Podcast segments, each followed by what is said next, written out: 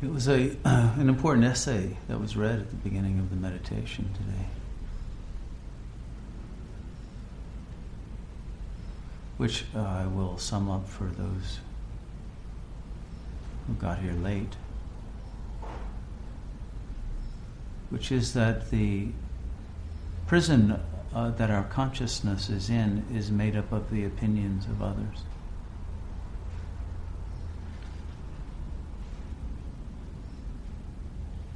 And when you let go of your belief in those opinions, which often comes with anger at those opinions, or a seduction by those opinions, or any other attitude toward them,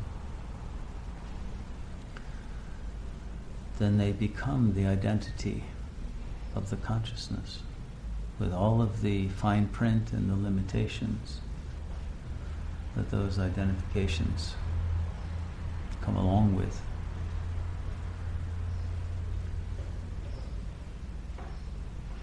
And so the spiritual process is simply letting go of those opinions that the internalized other has about you. Eventually getting down to the fundamental layer in which there is an opinion that you exist. And it's only an opinion.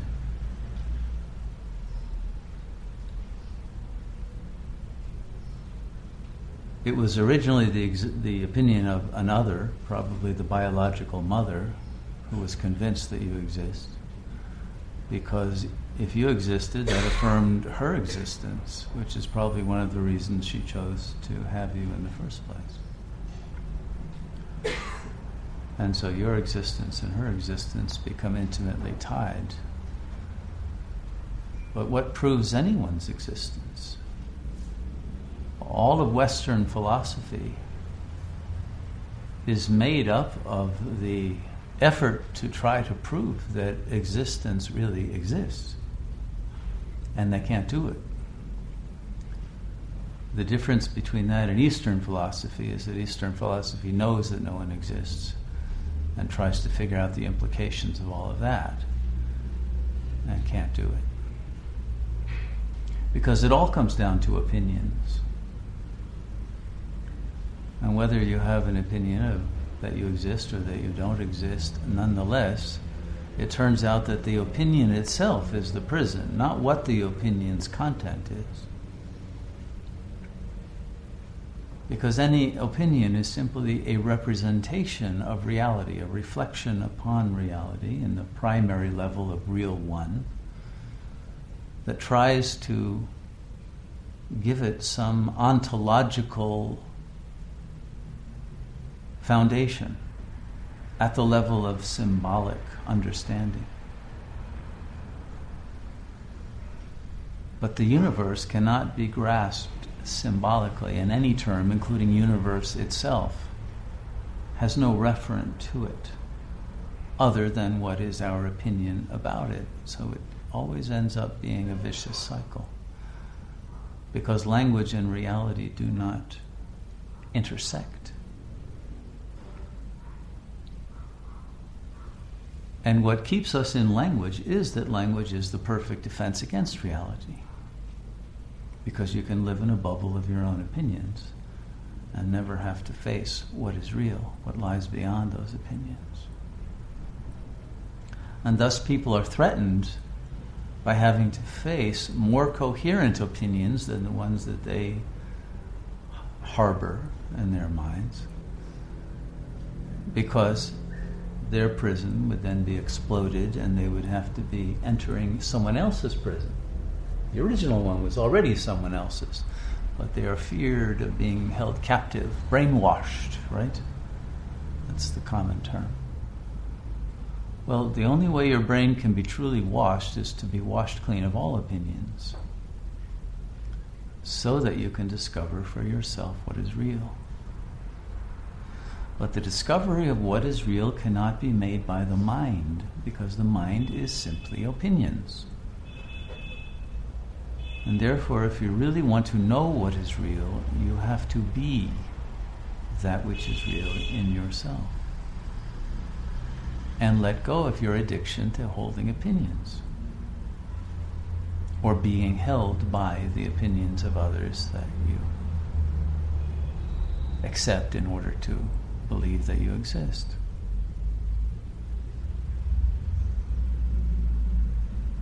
It is this letting go of everything that ends up deconstructing all of what you consider to be reality. And in the process, the ego itself deconstructs itself and comes to the realization finally that all it is is its opinion of its own existence. And once that pops out of its position as being posited as the axiom of one's entire reality, then the whole thing disappears at once.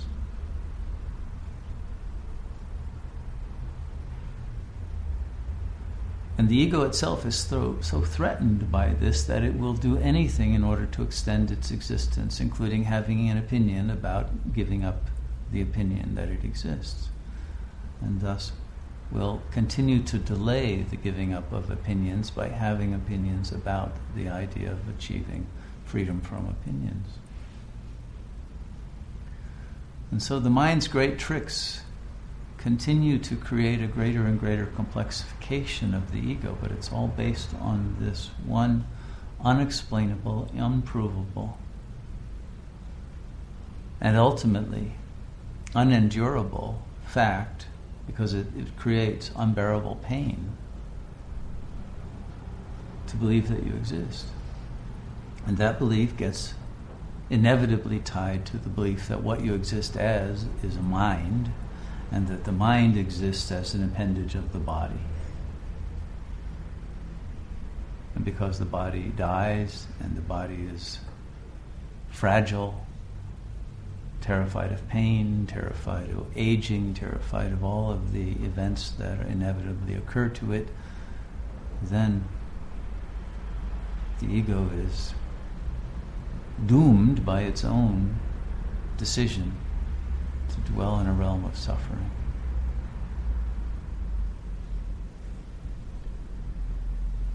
And the password to get out of this realm of suffering is very simple. It's simply to pass the realm of words.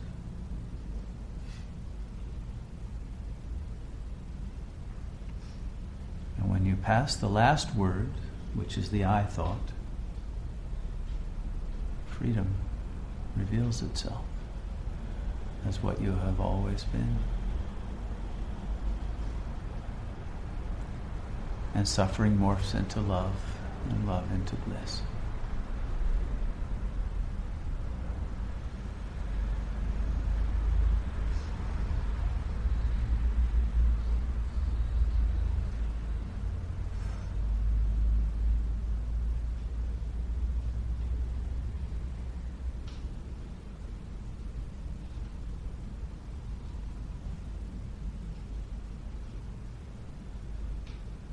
So may you choose to pop the bubble of these opinions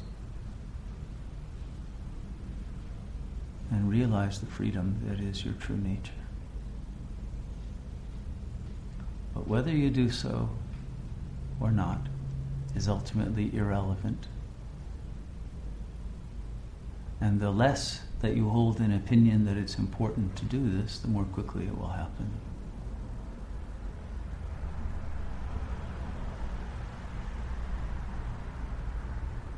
And so, freedom is already your condition, regardless of what your opinion is about that, or about the likelihood there is of your attaining